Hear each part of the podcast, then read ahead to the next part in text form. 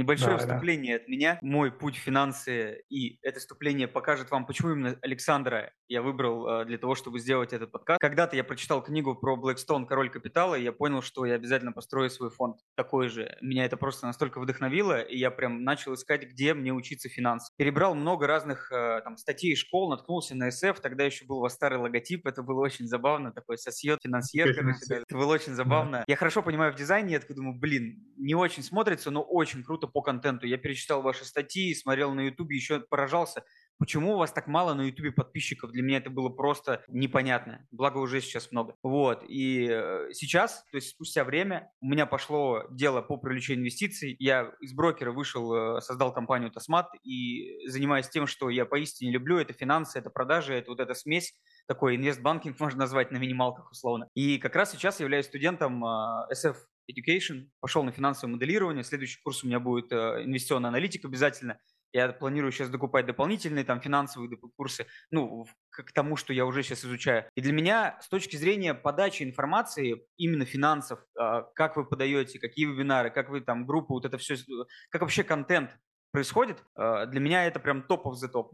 И я поистине благодарен, потому что для меня финансы, я не финансист изначально, я гуманитарий, но я там настолько полюбил их, что прям это мое. Я понял и развиваюсь благодаря вам в том числе. Поэтому Александр мой гость, вот, кто будет смотреть запись либо вживую, я обязательно ставьте лайки, пишите комментарии. Все ссылки я укажу обязательно. Вот, и у меня будет много вопросов к Александру. Вот такое у меня короткое вступление. Так, идем по... Да, Сергей. Да.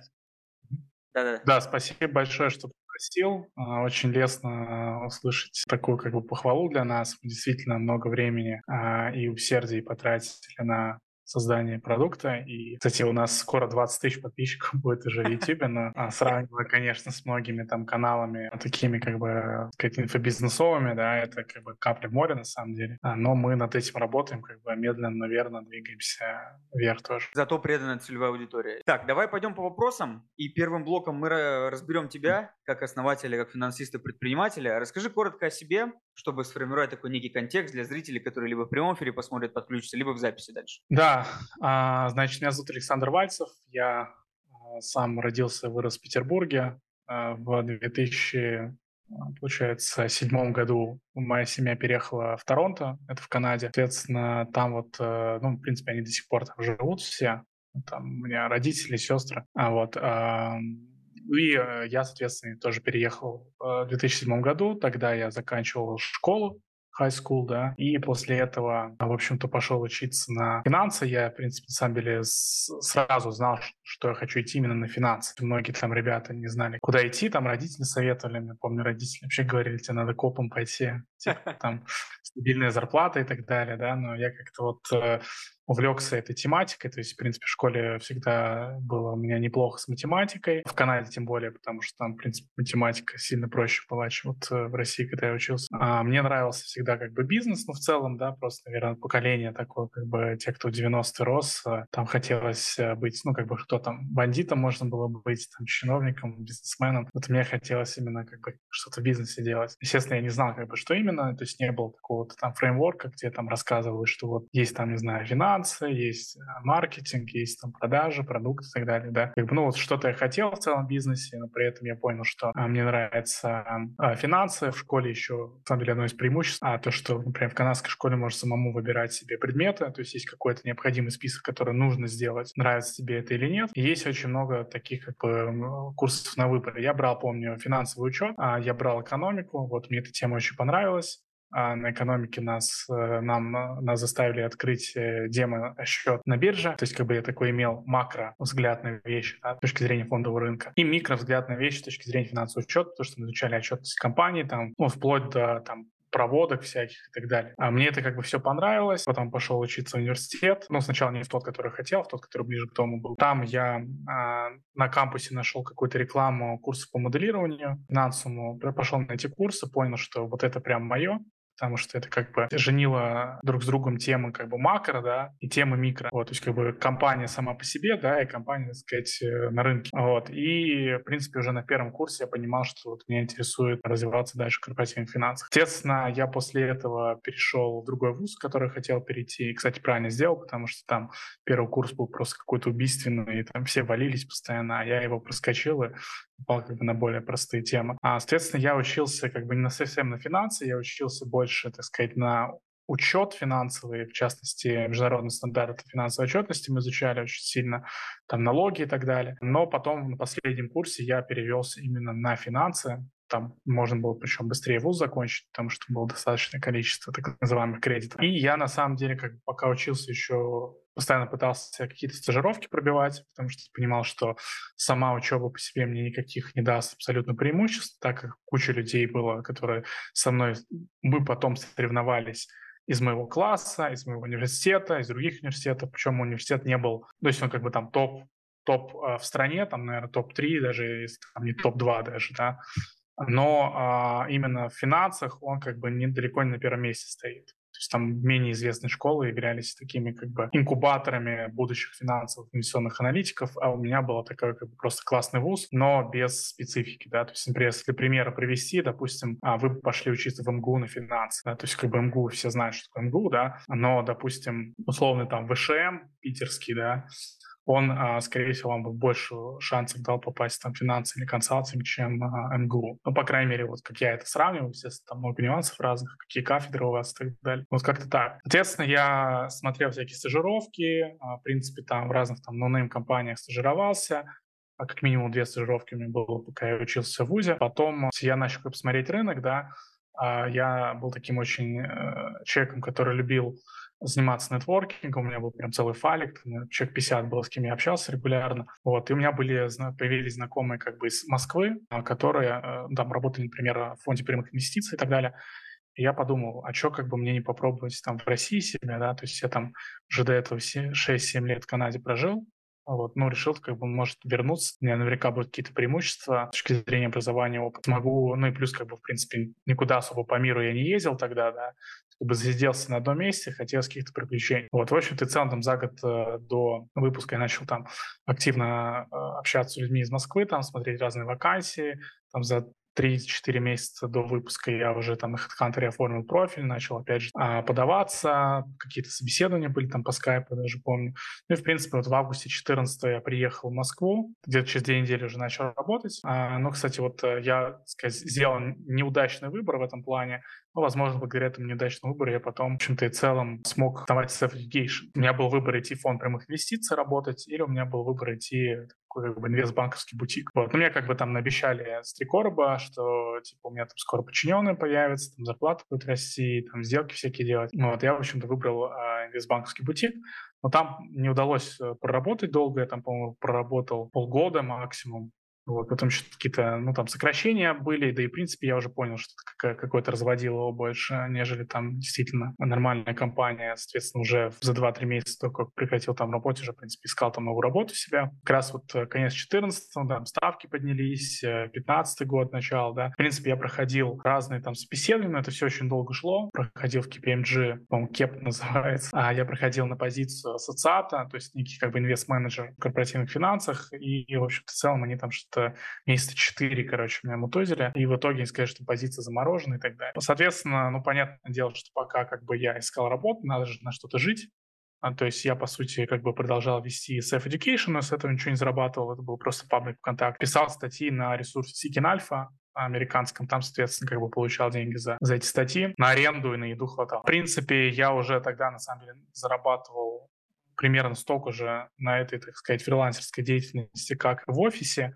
И даже потом, когда меня приглашали там на собеседование, ну, где-то я сам отказывался, где-то, я помню, вообще проспал. А вот э, какой-то фонд был, который проблемными активами занимался э, в Москве Сити. А где-то просто, ну, как бы мне предложили, но я сказал, слушайте, ребят, я могу там 4 часа в день работать, буду столько же зарабатывать, как у вас там, работая все дни в неделю, да. Ну и как-то вот я потом из Москвы уехал, начал думать, типа, как монетизировать SF Education, потому что там уже было где-то 20 тысяч человек ВК подписчиков. Совершенно случайно там, в принципе, самом деле, начал запускать эти курсы. Сначала был чисто вебинарный формат, то есть там двухдневный тренинг по выходным. Вот, как бы тема полетела. Вот. Ну и дальше спустя в общем-то, сколько лет уже, получается, в 15 году, где-то спустя 7 лет, да, там, спустя там десятки, либо не сотни там людей, которые прошли через СФ, спустя там кучу денег, которые мы потратили, но вот имеем то, что имеем сейчас. Про СФ в мы целом, поговорим. Да, мы про SF отдельный блок поговорим. Вот если завершить про твою историю, ты почему-то создал паблик, кто тобой двигало? Просто делиться настолько, потому что тебе нравились финансы,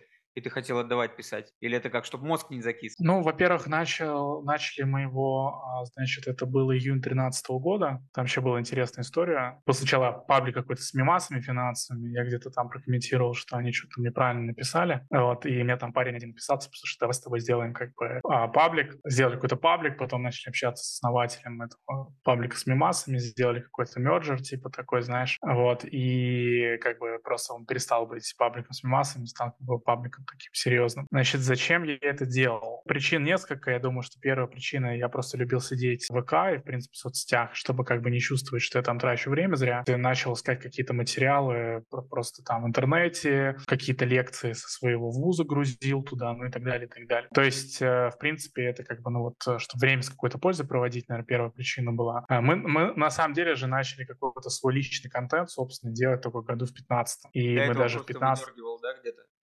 Да-да-да, просто это была как библиотека разных таких как бы материалов, понобранных там отовсюду, откуда можно, да, в основном на английском языке. Ну, как, знаешь, там телеги сейчас есть, там тоже каналы разные, где там просто скидывают какие-то PDF-ки, да, и все. Ну, только, естественно, у нас, потому что ВК, он был чуть более живой, разные форматы, там и народ в комментариях писал и так далее. Вторая причина, наверное, была такая, что и помогала такая структурировать как-то знания, потому что ты все равно там что-то грузишь э, в какой-то последовательности определенной, да, то есть что-то перечитываешь потом и так далее. То есть, в принципе, помогало несколько экзаменам готовиться, ну и прочее. Но на самом деле, откровенно говоря, как бы у меня в ВУЗе а, я изучал много чего, что было мне неинтересно. Но я, то есть я понимал, что там на работе я это делать не буду, но как бы это надо изучить, чтобы получить как бы кредиты определенные, да, чтобы можно было там набрать достаточное количество этих кредитов, получить диплом у нас не было каких-то там дипломных работ или каких-то там, знаешь, э, серьезных экзаменов. То есть на каждом курсе ты, естественно, сдавал там экзамен в конце. Но в целом, то есть тебе нужно было просто набрать определенное количество баллов. Поэтому приходилось брать всякие курсы, которые были абсолютно интересные, но... И, соответственно, это была, опять же, некая душина, где я именно публиковал тот материал, который был мне интересен. Корпоративный финанс, там, оценку бизнеса и так далее мы особо не изучали. Там, может быть, за все время был один предмет такой или два. А, вот, мы очень много занимались э,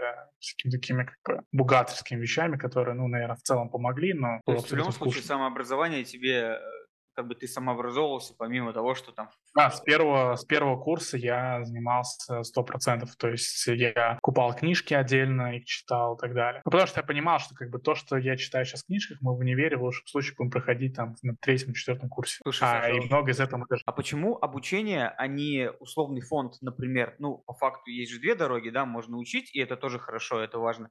А можно просто там дел, условный свой фонд сделать, давай, не, если предпринимательский путь берем, то есть я, например, понимаю, что вот я изучаю много у вас и считаю модели, тренируюсь, и когда-то я дойду, например, до твоего уровня, но у меня не возникает мысли учить.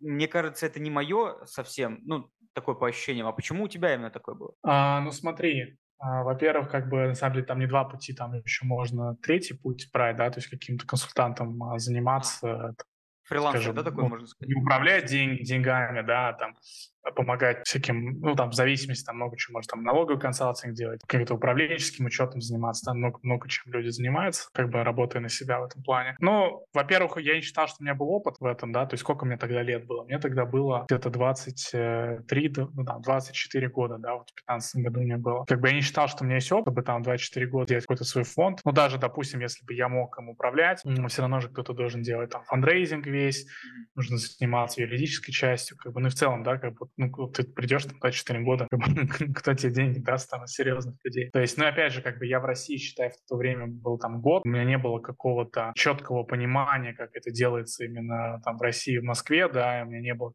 каких-то там связей прямо в Москве, таких летних, да, и так далее, и так далее. Это, ну, казалось просто немного сложным с зрения структурирования, с зрения привлечения инвестиций. В целом, на самом деле, у меня была дорога. Я, у меня, например, я же до того, как нач- начать заниматься SF full time, я, у меня было еще пару проектов, в которых я параллельно работал, чисто как бы за деньги, да. То есть один проект это был как раз вот Seeking Alpha, и я, на самом деле, если бы там а, продолжал развиваться, а я там аккаунт открыл вообще, по-моему, в 2013 году, а, я бы уже мог бы, конечно, быть как бы, таким серьезным контрибьютором. У меня, возможно, была бы своя какая-то подписка. То есть это анали- аналитики на аутсорсе, да, условно? Которые... Ну да, да, то есть там у них появилась история, что ты можешь, э, значит, продавать свою подписку. Изначально как бы там все все про все всегда писали, а потом все начали сегментироваться. Кто-то писал только про real estate, кто-то писал там про маленькие акции мелкого бизнеса, ну, small cap, да, mm-hmm. кто-то писал про облигации и так далее, да. У меня, в принципе, была возможность там стать, застолбить за собой какую-то нишу, сделать какую-то подписку, да, там, ну, считай, там, набрать несколько тысяч человек, скажем, допустим, там, по там, 20 баксов в месяц брать, да, то есть, опять же, как можно было, в принципе, неплохо жить.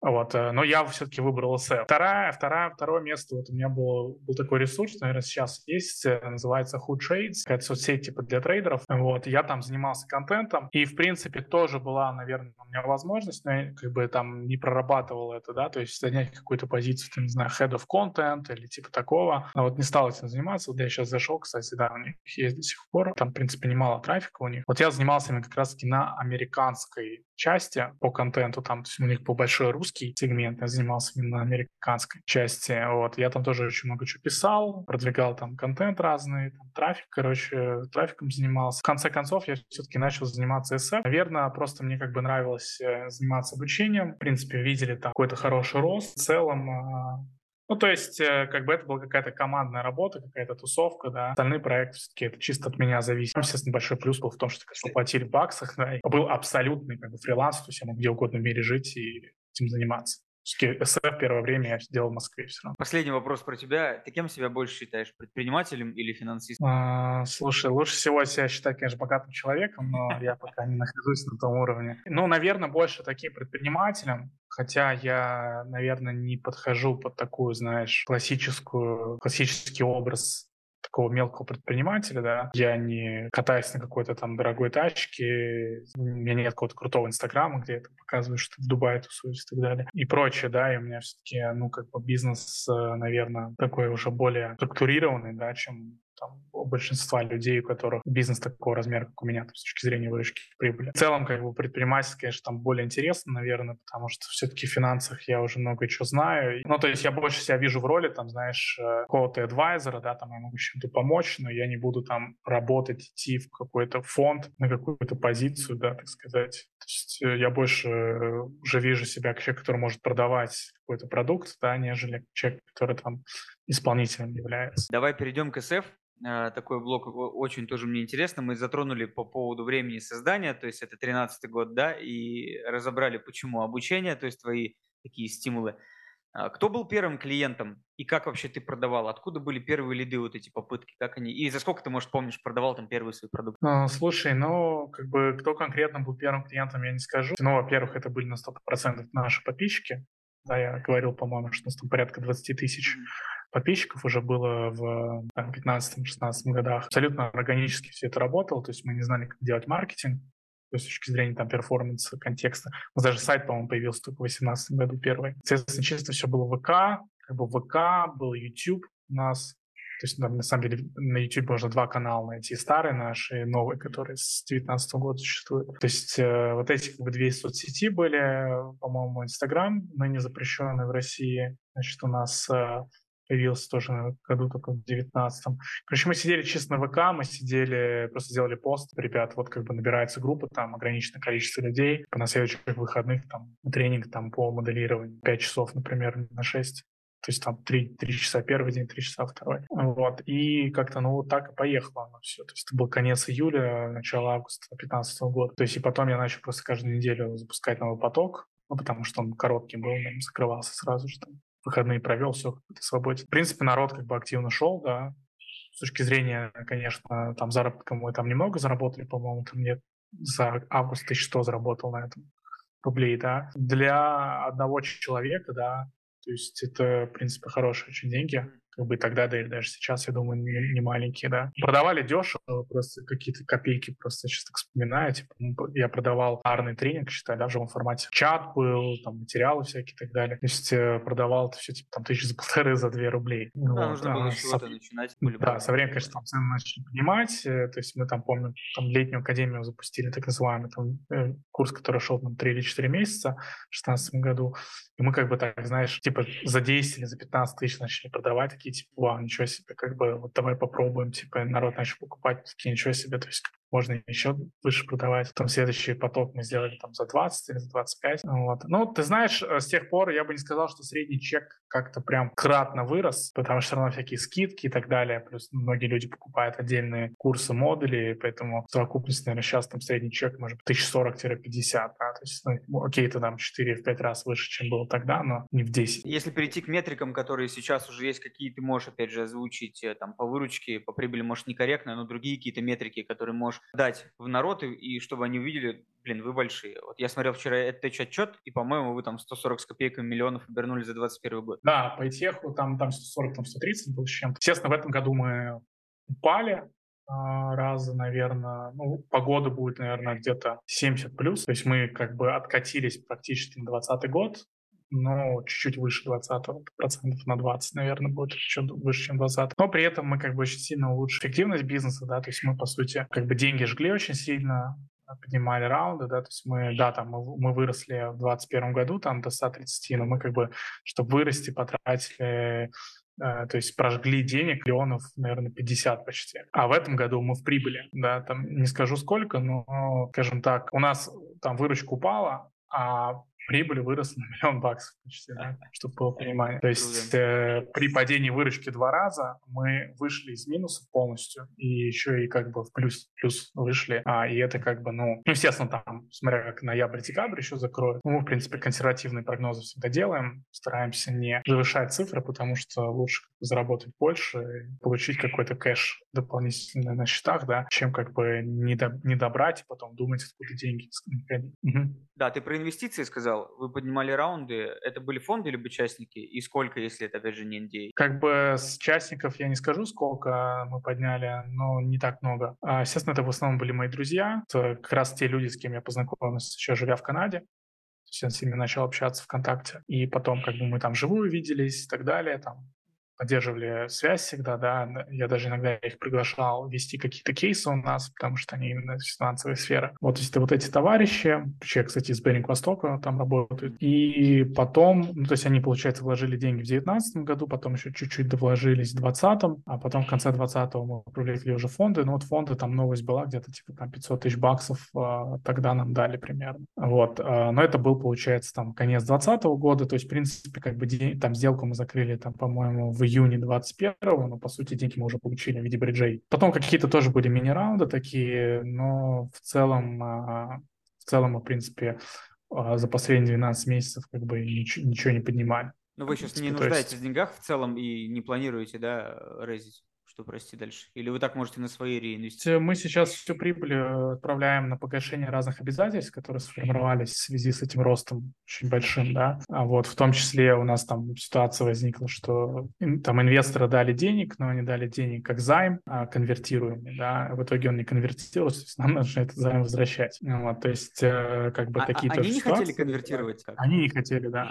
Слушай, ну все как бы после понятных событий как бы начали жмотиться, да, откровенно говоря. Вот, и в принципе там кто-то перспектив в России не видит, кто-то там просто хочет из России выйти. Сейчас, наоборот, такая ситуация, что фонды, они как раз-таки хотят выйти. Я и мой партнер и изначально инвесторы физики, им как бы ну, не обязательно выходить. В принципе, как бы мы видим, что можно развиваться сейчас. То есть мы, в принципе, не рейзим, но как бы найти какой-то, условно говоря, кредит, чтобы рефинансировать кого-то, да, то есть как бы краткосрочный займ превратить в долгосрочный, мы здесь в этом плане открытых предложений. Mm-hmm. Ну, естественно, по нормальным ставкам, потому что, естественно, мы можем там и так ну, найти да, да, там... Лучше дешевле деньги, закрыть дорогие деньги и так опускаться. Ну, конечно, да, то есть, условно говоря, там а, займы какие-то, которые нужно там возвращать в течение следующих там трех-шести месяцев, растянуть там месяцев на 18-24, да, а вот, э, ну, то есть мы какие-то вещи делаем, например, там сейчас э, юрлицо переносим в Москву, потому что там больше возможности получить всякие льготные кредиты, ну и так далее, и так далее.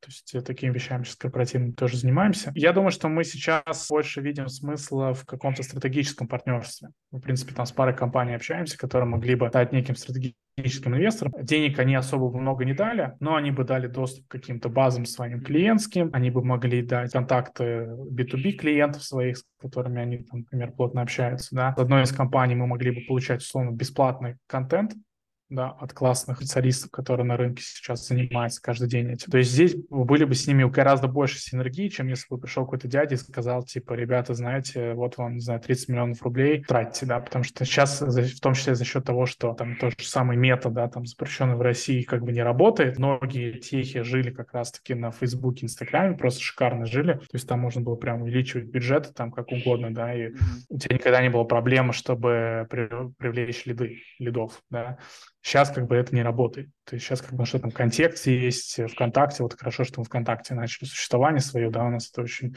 сейчас хорошо помогает. Естественно, там какой-то, какая-то органика там идет э, с YouTube, но в целом особо как-то ты сейчас в моменте не можешь там нажать на гашетку и там увеличить выручку два раза да, там, за месяц. Mm-hmm. А, то есть э, это как бы long-term история. Здесь надо продолжать заниматься контентом, здесь надо продолжать, э, значит, заниматься SEO-оптимизацией, да, то есть как бы мы уже начали в топ выходить в поиске. Здесь надо продолжать заниматься B2B, здесь надо продолжать заниматься, значит, э, ну, то есть продуктовой линейкой, да, то есть какие-то делать э, а, next level по сложности вещи, да, чтобы там был, были треки целые, да, там инвест-аналитик или там какой-нибудь стажер, аналитик, менеджер, директор, да, финансовый там стажер, аналитик, финансовый менеджер, финансовый директор, бизнес-аналитик, да, там какой-то руководитель и так далее, да, то есть вот эти вертикали выстраивай дальше и, э, учитывая, что у нас аудитория все-таки постарше, сказал, 75% людей старше 25 лет у нас, из них где-то ну, то есть не из них, а в целом как бы где-то процентов 50-60 старше 30. Это те, кто нас покупает. Соответственно, этим людям нужен продвинутый контент, который нельзя особо найти, ну, в принципе, нельзя найти его на рынке, тем более как бы в финансах.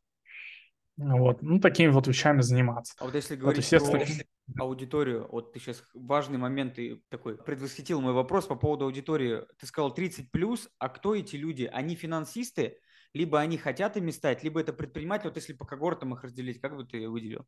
Слушай, на большинстве своем, конечно, это люди, которые так или иначе связаны с финансами, с экономикой, там, с учетом, да. А, ну, я цифры не скажу точно, у меня есть это там аналитика, мы буквально в прошлом месяце делали такую как бы расширенную анкету, посмотрели вообще, кто у нас учится. То есть, естественно, в первую очередь это такие люди, в втором ключе, наверное, это будут э, люди, которые в каких-то смежных, э, ну, то есть не смежных, а в принципе там, так сказать, белые воротнички, да, это там инженеры, логисты, айтишники и так далее. Ну и предпринимателей, на самом деле, к сожалению, довольно немного, я бы сказал, мало даже. У нас есть продукт для них, но ну, мы, мы как бы, знаешь, никогда прям не таргетировали потому что у нас как бы все больше складывается впечатление, что для того, чтобы на такие большие сегменты выходить, которые сильно отличаются друг от друга, надо все-таки разные бренды делать. Все равно как бы SF у нас как бы мы не хотели, не крутили, все равно там по большей части там, финансы, инвестиции, аналитика. Такая, да, для, для людей, которые именно это используют в работе, а, причем а, более старшие. Да, то есть если мы начинали с аудитории студентов, разных, которые там заканчивали вузы или магистратуры учились, то сейчас все-таки это в основном профессионалы действующие. То есть если делать что-то для предпринимателей, возможно, это надо делать под каким-то чуть-чуть другим брендом, да, заниматься, там, делать новые, новые соцсети, заниматься чисто контентом, бы связанным с этим. И тогда можно будет, соответственно, продавать обучение такое финансовое для предпринимателей. Ну, конечно, публика все равно немножко отличается. Я делал КСД с предпринимателями, то есть, с одной стороны, они там все говорят, что немного учатся, а на самом деле, как бы они, конечно, занимаются в основном развитием бизнеса, а не а, просмотром, так сказать, видеоуроков, да, или каких-то кейсов. Ну, по крайней мере, вот я с этим в основном сталкивался. Это для меня, ко мне приходят там бизнесы на привлечение инвестиций, как посреднику назовем так, и на продажу. И вот я вижу, что они, у них ничего нет по цифрам, там продавать нечего. Ну, это, это полная беда. Я почему спросил, и меня удивительно на самом деле, что предприниматели не учатся, точнее их мало, хотя это основное, это мы перейдем к этому вопросу. и разберем его там глубоко по поводу там, самого обучения и всего остального. Скажи, пожалуйста, а вот если вы как-то работаете в партнерке, например, вот там, я начинающая компания, и в дальнейшем я вырасту, у меня будет больше pipeline, я смогу уже давать инвест-аналитикам а, больше, например, ну, больше работу, имеется в виду. Вот я могу приходить, или другие фонды, например, если такие будут смотреть, они могут прийти к тебе и сказать, вот я фонд, я хочу поработать, как-то юзать ваших аналитиков, которые у вас выпускаются. Вы как-то работаете с этим? Да, у нас, э, ну, как бы у нас нет такого, знаешь, э, типа эксклюзивного партнерства. А здесь скорее какая ситуация бывает. То есть, во-первых, у нас есть там а, канал вакансий, где мы публикуем там на десятки вакансий в неделю. И просто пишут э, ребята а, там из банков, из фондов, иногда мне в личку, да, там типа, слушай, мы там ищем себе людей, там, можешь кого-то посоветовать или можешь разместить э, вакансию, да. То есть недавно вот э, в прошлом месяце буквально там помог людям закрыть пару позиций. У нас скорее это так работает. Мы пытались сделать э, какие-то, знаешь, типа партнер-курсы какая-то компания, но это очень геморройно и чаще всего, то есть у них нет столько открытых вакансий так часто, чтобы мы могли а, туда прям направлять людей. То есть мы выбрали немножко такой другой путь. То есть у нас есть там карьерный консалтинг, причем стоимость курсов, да, там люди могут забронировать там один или два звонка с карьерными консультациями, там поможет их и с их кейсом карьерным поможет резюме, хотя у нас куча контента есть по тому, как делать резюме свое. Соответственно, у нас есть как бы карьерный канал, где можно на эти вакансии подаваться, там ссылаться на SF и так далее. Бывают особо рьяные люди, как бы они там пишут мне иногда через свои каналы, там, свожу их с кем-то. Но как бы как-то вот, э, типа, знаешь, там за руку прям вести, мы, честно говоря, не делаем это. Ну, в принципе, у нас аудитория это не особо надо. То есть у нас на самом-то деле трудоустройство стоит там далеко не на первом месте у людей. То есть я бы сказал, наверное, вместе на пятом даже. Не делаем какой-то, знаешь, прям вот рельсы какие-то там на позицию. Тем более просто, ну, реально это не от нас зависит, да, то есть мы как бы можем, конечно, там говорить, что там гарантировано трудоустройство, но в большинстве случаев не от нас зависит. Ну, это да, вообще гарантия трудоустройства, то есть я в онлайн-образовании, у меня была онлайн-школа там по скетчингу давно-давно, я понимаю, что ну, ты не можешь гарантировать, если человек тук-тук, он же должен учиться, ты можешь ему гарантировать только качественный контент и выстроенную структуру, имеется в виду, по которой он пойдет. А как он ее будет воспринимать и дальше с ней работать, ну, как бы это ответственность тоже. Себя всю брать невозможно, так не работает в этом мире, как бы мы не хотели. Ну, здесь слишком много подвижных частей, потому что как бы человек может быть не подготовлен, человек может просто не понравиться да, на собеседовании. То есть, например, он там хорошо знает тему, но не знаю, там опоздал, странно разговаривает. Ну, то есть такие вот моменты банально, да. И в конце концов это зависит от работодателя, да. То есть mm-hmm. если он ищет сейчас, то работа будет, не ищет, не будет, да. Плюс как бы люди могут там, то есть ты, может быть, там на собеседовании их э, пригласил, но им там зарплата не понравилась, или им не понравилось то, что нужно в офис ездить, да, они хотят на удаленке работать. Здесь слишком много подвижных частей, которые от тебя не зависят. И по большому счету, как бы, ну, я не считаю, что у нас как бы настолько дорогой продукт, да, чтобы еще заниматься таким вот карьерным руководством, прям, да, вот прям за ручку вести. То есть, если были какие-то истории, что, допустим, там ты заплатил вот здесь за курс, а здесь за трудоустройство, ну, возможно, бы это работало. У нас не масс-маркет, какие-то программисты, где там можно пачками отгружать. Как бы это слишком геморройно было бы трудоустраивать, потом, а действительно он столько зарабатывает, сколько он у вас уже работает, здесь там прошел испытательный срок, да, то есть каким-то вот этим income sharing историями заниматься. Mm-hmm. Просто это не тот рынок настолько большой, и я не знаю а, ни одного кейса сейчас в России, где это делается как-то систематически. То есть я знаю, что там, по-моему, SkyPro что-то такое пробовал, mm-hmm. какой-то пилот запускал там. Ну, у них типа, в борде выпустить... большие ребята с деньгами, то есть они могут такое позволить, насколько я помню. Ну, они там, условно говоря, там 10 или 20 человек там поток выпустили, да, но окей, как бы, возможно, что-то с этого заработать. Но там это не сотни, не тысячи человек в месяц. Это слишком а, сложно, и все-таки я считаю, что мы не какой-то буткемп, такой, знаешь, как там курс молодого бойца, там за два месяца, так сказать, на фронт, да, то есть у нас все-таки люди приходят а, за какими-то долгосрочными знаниями, навыками, и зачастую они уже где-то сейчас работают, может быть, даже не в финансах, но они где-то работают, доход у них есть. И у них есть, они могут себе позволить, э, так сказать, помусолить немножко, подетальнее поизучать, где-то поставить на паузу свое обучение, да, то есть чтобы конкретно погрузиться вот в этот мир, мир там финансов, инвестиций, аналитики, да, а не просто сидеть и каждый день там по 8 часов, зная, что у них там через 3 месяца закончатся деньги, как бы и так далее, да, то есть у нас ну, да, да, клиенты... Да. Не... По поводу рынка и конкурентов, не буду называть имен, но вот я, например, как э, твой клиент уже, я тоже выбирал, я смотрел, давай так, первые буквы, компанию на S, компанию на F и компанию на N. Я смотрел, выбирал продукты, и я остановился на вас, потому что для меня четкое понимание, что есть вот трек, я для себя понимаю, чтобы мне понять, ну, как бы быть профи в финансах, я для себя такой выбрал трек. Я себе заложил там два года вот если я буду каждый день там по часу, например, на протяжении двух лет заниматься, я, я будучи не финансистом, а изначально продавцом и в Ситибанке я работал много где, я смогу стать профессионалом. Где-то, может быть, сравняюсь с тобой, либо с другим, ну, где-то, в каких-то областях. Плюс практика будет mm-hmm. какая-то, то есть у меня такая задача. Я выбрал вас, потому что вот вы прям сфокусированы. У вас есть трек, и я вот сейчас смотрю, там, например, вчера смотрел, я понимаю, что для меня было бы интересно погрузиться дополнительно в кредитную аналитику, хотя это не мой профиль, но мне интересно, как рынок, опять же, может же банковское финансирование привлекать. А значит, для банков можно так упаковывать проект, чтобы он прям вот четко был. Первый вопрос, какой рынок объемом насколько он там фрагментирован и чем вы лучше конкурентов? Объем рынка – это такое, а, честно говоря, неблагодарное занятие, да, я его считаю. Больше на логику, есть... да? Ну, потому что, во-первых, он, так сказать, измеряется в деньгах, да, очень часто, а это не совсем правильно, потому что, ну, как бы какой средний чек брать. То есть где-то он, у кого-то он выше, у кого-то ниже и так далее, да, где-то скидки, не скидки, там, кэшбэки и прочее. То есть это первое. Лучше измерять его в людях, конечно. Давай как бы разделим такие высокие финансы, да, это то, чем мы занимаемся. То есть это аналитика, там, инвестиционная, кредитная, там, финансовая, бизнес-аналитика, да, ну, не совсем финансы, но как бы очень рядом стоит, да. Это там всякие истории с оценкой, это истории там с какими-то МСФО стандартами, это истории с uh, проектным каким-то финансированием и так далее, да, то есть такие как бы белый кот, что называется.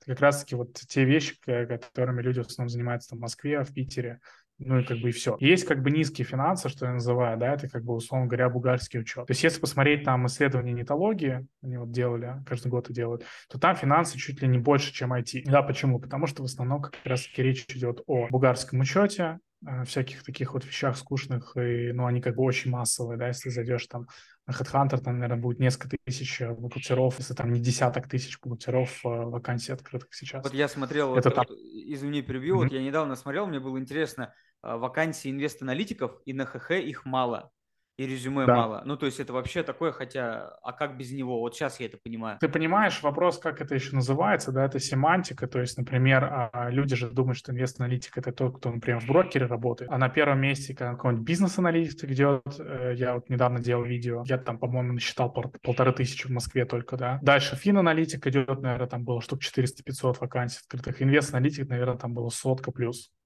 Если, конечно, искать какую-то историю, типа я там брокер э, или там какой-нибудь финансовый консультант, их там тоже будет сотни. Вот я сейчас зашел ради интереса на HeadHunter, 35 тысяч вакансий бухгалтер. Это, понятное дело, там по всей России, но чтобы было понимание. То есть как бы бухгалтерия, да, это огромный просто рынок, и мы думаем на самом деле, что это, в принципе, может быть каким-то для нас э, точкой роста тоже. Ну, скорее всего, здесь надо делать какой-то колледж, да, а, выдавать как бы там уже диплома не ДПО, как у нас сейчас, да, дополнительное профессиональное образование, а какое-то среднее профессиональное, да, СПО делать. Но это как бы нехило стоит, да, там колледж сделать, по-моему, там где-то миллионов 30-40 надо потратить. Значит, естественно, финансы, как бы можно учесть какую-то историю типа финграмотность, э, там, личные финансы и так далее. Это тоже большой, на самом деле, очень рынок, но э, он а, как-то сильно сегментирован между всякими блогерами, как мне кажется да, то есть всякие там люди, не буду тоже их называть, но вот они там, рассказывают там, что такое акция, да, и что такое там а, коэффициент там, цена на прибыль и так далее, да, в принципе, довольно базовые вещи, вот они рассказывают. Очень много таких вот ребят, я за некоторые, некоторых из них лично знаю, а, вот, э, за некоторые, на некоторые вот подписан. Там как бы, ну, в основном, э, там, конечно, такой инфобизовский подход, есть рилсы, досики там на 30 секунд и так далее, то есть каких-то серьезных материалов, да, там, обучающих, там, в YouTube, либо книги там написаны, да, вот я написал, например, написал учебник про финанализ там пару лет назад, наверное, скоро будем, надо будет обновить. Такой как бы тяжелый контент, который переваривается долго, да, но очень много естественно, в сети фастфуда. То есть, в принципе, рынок, наверное, большой, но мы понимаем, что для того, чтобы делать какие-то вещи, там, а там, бухгалтерский учет, да, здесь нужны ресурсы финансовые. И потому что, ну, как бы надо людей там нанимать, все равно программа там чуть ли не с нуля надо будет делать, потому что все равно там есть определенные стандарты, вот эти ФГОСы называются. Читал, кстати, в прошлом месяце немножко про это. Делать какие-то фин, финграмотность, а, но здесь, наверное, нужен какой-то стратегический инвестор, да, у которого там гигантская база, какой телеком, условно говоря, да, то есть там гигантская база B2C, вот, и им что-то пытаться там продавать, да, там, условно говоря, там за 100 рублей какой-нибудь урок, потом там пытаться там более высокую версию продать и так далее, и так далее, да, то есть, ну, в принципе, это несложно делать, а нужен доступ к этому, да, пытаться это сделать а за счет контента или какого-то контекста, но просто это дорого и долго. Поэтому мы концентрируемся больше на таких высоких финансах, как бы мы там заняли плотно нишу, понимаем, что можно там углубляться. Да, я конкурентом и... не вижу вас. Финансовое моделирование у вас еще топовое, просто прям хорошо разжевываете. Много разных вещей. Я так смотрю даже, блин, есть там отраслевое, я таких отраслей даже ну, с ними не сталкивался, но они как минимум на рост тоже может быть. Ну, то есть это сложный продукт, который вообще вот так вот за раз-два не пройдешь в этом плане. Но мы создавали эти продукты годами, да, то есть, э, чтобы ты понимал, и поэтому как бы у нас есть там какие-то лекции, там, не знаю, с 18 года, есть какие-то лекции с 22 года, да, то же самое финмоделирование, это, честно говоря, ну вот э, на русском языке ты такого не найдешь точно бы готов на деньги спорить. На, да, я бы сказал, даже на английском языке, скорее всего, не найдешь, потому что то количество отраслей, которое мы покрываем, и то количество, которое у нас еще в пайплайне стоит, это еще штук 20. Какая-нибудь там доставка еды, например, да, или какой-нибудь там микрофинансовая организация, да, какое-нибудь э, животноводство, да. Вот где, где, где вот, где вот есть модели по этим темам. Они, естественно, там могут быть в каких-то банках внутри, да, потому что они это, это кредитуют но в каком-то доступе, который, где можно это посмотреть, потыкать самому, и чтобы тебе еще объяснили, как это работает, как это выглядит, и там вообще какие драйверы надо смотреть, ну, этого точно нет. Причем у нас есть даже 20 моделей малого бизнеса, да, то есть как бы модель картодрома, модель какой-нибудь там суши-кафе, а, модель парка развлечений, да, то есть такие вот вещи, которые даже для мелкого бизнеса, они прям все супер полезны кофейни всякие, да, вот все хотят там что-то такое делать, пожалуйста. Есть уже готовые модели, какие-то цены понятные, там пропорции, да, чтобы было понимание, как вообще экономика строится. Один из выборов, э, такой триггер для меня был, почему я пошел к вам на финмоделирование. Мне нужен какой-то диплом международный, потому что я буду дальше там идти в другие страны, и фонд Тасмат будет в других странах, ну, то есть как фонд имеется в виду. И мне нужно было подкрепление даже этой бумажки, которая мне не нужна, но, возможно, она кому-то будет нужна, на уровне такого международного игрока. Я такой вижу, АМФ он называется, я уже забыл, или FMI, я уже... FMI, FMI. но это по моделированию чисто, если ты хочешь как бы какие-то такие вещи... Ну, при... А у меня приходят услуги на финансовое моделирование, и я такой думаю, блин, а они же по-любому стоят в рынке, а там, условно, иностранном дороже, чем в России. У нас там финмодель 50 тысяч, я такой, боже, вы чего? Ну да, это ужас какой-то. Не, ну 50 ну, тысяч есть... это прям очень мало, я вот я нашел чек, мы там за 200 делаем, но это, mm-hmm. это дешево. Ну да, да, да, это вообще... И я понимаю, На что... На самом деле, модели, потому что дороже стоит, конечно. На иностранном рынке она еще должна быть дороже стоить, потому что там ценят деньги. Деньги там дешевле, их больше, ну, если так говорить. И для меня ну, это да, был да. триггер. Делав тесты, пройдя все, у меня будет такой диплом. Это будет ну, забавно на самом деле. Может, ну, я сразу скажу тебе, да, тебе надо не, не просто наши тесты сдать, да, тебе нужно сдать. Да, еще экзамен. у них, я помню, да, да, я смотрел видео. Важный момент, чтобы да, ты да, не да. думал. Не-не, я посмотрел сразу, я понял, но как бы SF э, мне дает всю базу в этом плане. Это для меня был триггер, что очень круто. Mm-hmm. Как ты считаешь, предпринимателю вообще финансы, они нужны и нужны насколько? Вот если говорить, э, или достаточно нанять финдира, Занимайся, братан, а я там знаю, что такое постоянные переменные расходы, и беда и чистая, ну, вот базовая, и могу это различать. Все, и больше мне не надо. Вот как бы ты сказал предпринимателям что? Ну, смотрите, ребят, как бы у меня тоже работало э, за всю историю там несколько человек финдирами. Давайте так, как бы деньги это ваши. Если вы делаете бизнес, это как бы ваши деньги, да, и никто лучше вас об этом беспокоиться не будет, чем вы сами. Есть много там всяких сервисов, начинающих предпринимателей, да, то есть есть там разные сервисы, типа финдир на аутсорсе, да, то есть это как бы не бухгалтер, который там просто сводит э, отчетность, да, там налоговую отправляет, а это именно как бы человек, который там что-то помогает, типа с, там с прайсингом, управленческим учетом и так далее. То есть мне кажется, что вы должны уметь сами считать деньги. И желательно это делать в какой-то структуре определенной, да, которую все остальные понимают, а не просто у себя как-то придумать, да, там, что вот э, доходы минус расходы как бы равно прибыль, да, то есть, э, а делать это в каком-то фреймворке, который будет понятен как бы и вам, и э, инвесторам потенциальным, и бухгалтерам и так далее, да, то есть как минимум как бы это вот три формы отчетности, понимание, как они формируются, как они между собой связаны. Естественно, нужно знать управленческий учет, да, юнит-экономику в том числе, то есть чтобы понимать вообще, как бы вот э, нужно ли вам этот продукт продавать или нет, либо надо с полки его снять. Где можно там потратить больше денег на рекламу, допустим, э, и заработать больше, да, где можно, то есть как будут, например, меняться ваши расходы с ростом бизнеса. Да, то есть и заранее придумывать такие вещи, которые позволят вам при масштабировании бизнеса маржу увеличивать а не уменьшать ее. Да, то есть э, это очень важно, потому что как бы учетом все равно как бы постфактум идет, а вам нужно принимать действия, которые в будущем приведут к тем результатам, которые вы хотите иметь. То есть абсолютно точно как бы финансовый учет, абсолютно точно это управленческий учет, и туда входит юнит-экономика.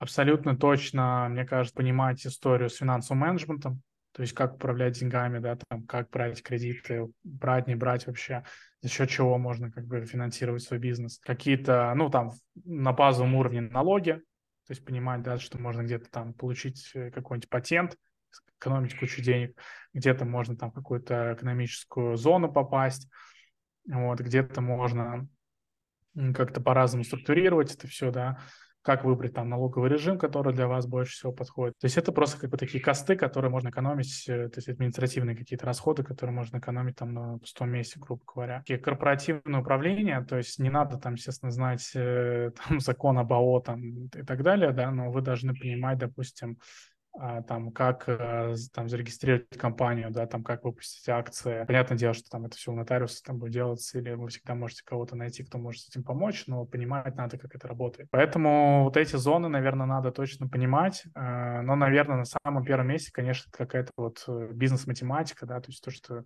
называется как управленческий учет, да, то есть, ну, то есть вот уметь считать, да, вот что там, какая должна быть цена у моего продукта, какие там, как меняются расходы, да, могу ли я где-то там скидки дать больше, делать какие-то там пакетные предложения, да, мы как бы в ВСЭ постоянно этим занимаемся, вот, поэтому мы знаем цифры, да. Естественно, у нас как бы бизнес такой цифровой, то есть это проще немножко, да, чем у людей, которые как бы реально там есть э, расходы, связанные там с закупкой каких-то запасов, вот и так далее. То есть просто это надо понимать, да, считать как бы деньги, а, очень важно а, максимизировать как бы прибыль свою. Вот для, для этого, мне кажется, финансы нужны. А так, конечно, всегда можете кого-то на аутсорсе найти, там, бухгалтер какого-то, то есть вам, наверное, не надо знать какой-то план счетов там, заучивать, да, или там просто сальдовую ведомость там как-то штудировать, да. Но я, например, не умею даже этого делать, потому что я изучал международный стандарт, а не российский, то есть я даже не знаю, как mm-hmm. это... Ну, то есть я видел это, но я не смог бы это сделать сам. Но я понимаю как бы модель финансовую, я понимаю PNL наш, я понимаю как финменеджмент, да, то есть э, ну, такие вот вещи как бы надо понимать, даже если у вас будет какой-то финдир, там на аутсорсе, на аутсорсе, там главбух и так далее. То есть просто, но опять же, э, как вы будете знать просто, где вас могут обманывать, вы будете знать, где у вас могут быть неэффективности, вы сможете как бы придумывать какие-то решения интересные для разных там финансовых проблем и так далее. Потому что за вас, как я уже сказал в самом начале, это деньги ваши, и больше, чем вы, за них никто не беспокоится, как бы вы ни крутили. Может, конечно, попасть там финансовый директор, который очень сильно там профессионал в своем деле, ему очень нравится то, что он делает, он как бы очень за это болеет. В конце концов, все равно как бы наемный сотрудник, да, если как бы совсем все плохо будет, он просто уйдет. А вам дальше надо с этим будет э, разбираться. Слушай, вопрос такой по поводу психологического а, аспекта. У меня было убеждение, что, ну, блин, финансистами это рождаются люди, которые считают, они как бы такие, у них склад ума такой. Как ты считаешь, вот, и от этого возникает страх, и многие могут к вам не идти. Ну, типа, я гуманитарий, вот это все. Благо, я вот это убрал из себя, но у кого-то это может быть. Финансистами рождаются, это такой склад ума, или это просто навык, который так или иначе может любой освоить, вопрос времени? Как ты сам считаешь? Ну, смотри, вот э, мне немножко странно следующее, да, что как бы люди там толпами идут изучать какое-то программирование, Data Science, да, и они как бы, наверное, это не считают типа дико сложным, а при этом э, финансы для них сложны, хотя финансы — это арифметика по большей части. Вот, конечно, да, там есть определенная структура, и она имеет определенную почву под собой, но в целом это арифметика. Это не высшая математика, там, ну, даже статистики-то не очень много финансов если, конечно, мы не говорим про какие-то вычислительные финансы, там риск-менеджмент сложный банковский, да, то это, в принципе, там, ну что там, медиана, там, среднее значение, там, стандартное наклонение, то есть, как бы, с точки зрения даже математики это не сложно, даже такой более сложный. Кажется, это абсолютно глупое предубеждение, потому что если вы, как бы, не боитесь идти, там, а, кодить, учиться, да, или, там, а, Data Science изучать э, или там даже какой-то маркетинг цифровой, да, который тоже очень такой непростой с точки зрения там всяких метрик и так далее, то бояться изучать финансы – это просто глупо. Просто надо понимать, что финансы – это очень обширное поле, да, и, естественно, все изучить не получится, да и нет смысла, наверное. А надо просто разобраться с тем, что вы хотите научиться делать, да, и дальше понять, то есть с чего начинать и как, как, можно, как можно двигаться дальше. У нас, кстати, как раз есть там карьерный гайд по финансам, там где-то 40 профессий разных. А, можно все это почитать, да, там, чем человек занимается, какая у него карьерная лестница, что ему для этого нужно, какие компании набирают таких людей и так далее. То есть, э, в принципе, как бы карта профессии есть. Знаю, бояться волка, мне кажется, в лес не ходить. При этом люди почему-то не боятся, даже если они не изучают Data Science, фиг с ним, они почему-то не боятся а, брать свои деньги, да, вкладывать это все в какие-то, не знаю, там акции, криптовалюты и так далее. Кому-то боятся там потратить время, деньги на то, чтобы, причем просто десятую часть этого, да, потратить на, на то, чтобы а, это изучить, да, и как в этом начать разбираться. Просто финансисты, они, конечно, ну, может быть, из-за того, что как раз финансы не супер сложно, они любят как бы делать вид, что это сложно, да, потому что таким образом все какое-то конкурентное преимущество. А, выстраивать, потому что ну, любая там даже фин-модель, там самая сложная, да, ну что это такое, как бы это, ну там алгебра плюс, э, плюс Excel, плюс, э, ну как бы финансовое, финансовое понимание, да, что вообще делается. И даже в Python это, в принципе, не делают, да, то есть в каком-то сложном, э, то есть там не настолько много данных даже, чтобы делать какие-то сложные модели чаще всего. Там, в принципе, вот это Excel, там, ну, VBA используют в Excel. Power BI там использовали визуализации. Но это, не, это как бы такие олдскульные, на самом деле, инструменты, потому что все равно а, это не так сложно. То есть фреймворки, они, они одни и те же, вне зависимости, какого размера у тебя там модель, проект и так далее. На выхлопе то же самое должен получать, но просто очень где-то может быть проще что-то, где-то будет там 2000 строчек, да, но в итоге ты получаешь э, то же самое. У меня два последних вопроса, и мы можем завершать. А, если из практики, на что нужно смотреть предпринимателю, когда он нанимает финансового директора, либо там финансового менеджера, аналитика, короче, он нанимает себе в компанию финансиста, давай так обобщим, понятное дело, что это разное. На что смотреть? Как определить э, дилетанта от э, профи? Какие вопросы, может быть, задать? Как говорится, да, там на всякого сильного всегда найдется кто-то сильнее. То есть э, очевидно, что, допустим, у вас может быть э, то есть какой-то классный э, там финансовый директор или кто-то, да, там аналитик, вот сейчас он кажется вам классным. Вот, но с ростом бизнеса и с, с тем, что вы сами больше начинаете понимать, а, что то есть финансов, да, вам начинает как бы естественно казаться, что как бы есть, ну, типа уже все. То есть здесь как бы либо человека надо менять, да, либо он должен как-то, ну, там развиваться самостоятельно вместе с компанией. То есть очевидно, что для разного размера бизнеса, там в зависимости от э, сложности бизнеса, от количества там юрлиц, от количества рынков, в которых он работает. Естественно, ну и, и цели тоже важны, да, то есть, может быть, финансовый директор здесь нужен, чтобы инвестиции привлечь, помочь, а дальше он нужен, нужен больше для целей operations какого-то, да. То есть э, очень просто э, много разных вариантов, да, как эти люди могут использовать. Для начала просто надо понять, например, что вам вообще надо, что вот ваш там, финансовый директор или финансовый аналитик, что он должен делать выписать себе там первое, второе, третье. Соответственно, дальше как бы при разговоре будет понятно, пусть, ну, там, занимался он этим или нет.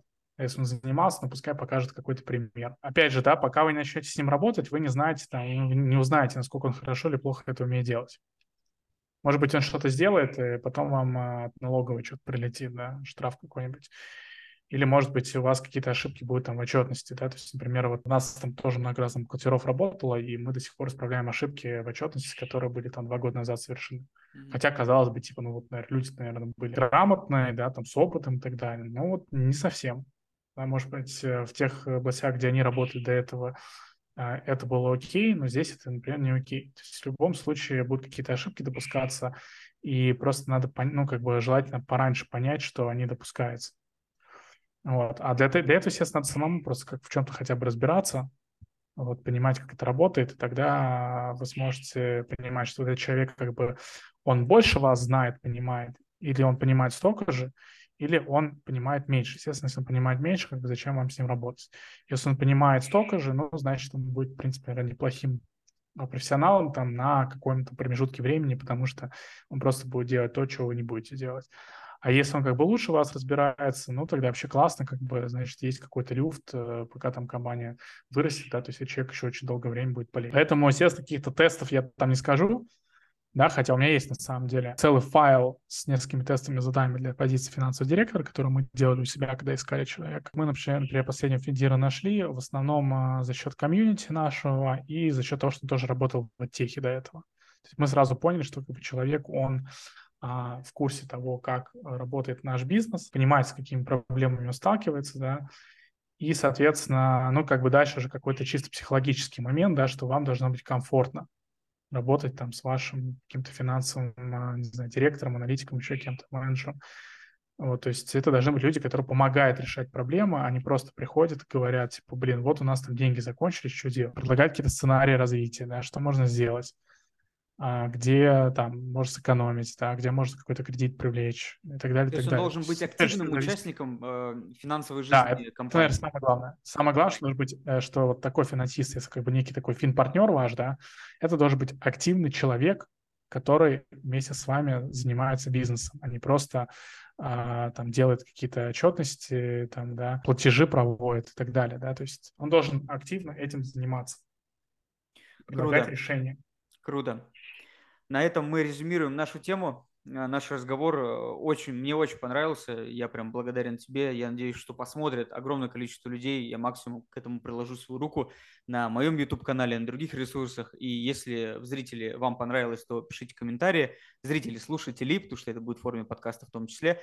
Если какие-то у тебя есть, может быть, напутственное пожелание в конце, либо какой-то офер, который ты можешь дать, я ссылку размещу на SF обязательно у себя в YouTube, я размещу на сайт, я размещу на какие-то там, если, может быть, какие-то скидки.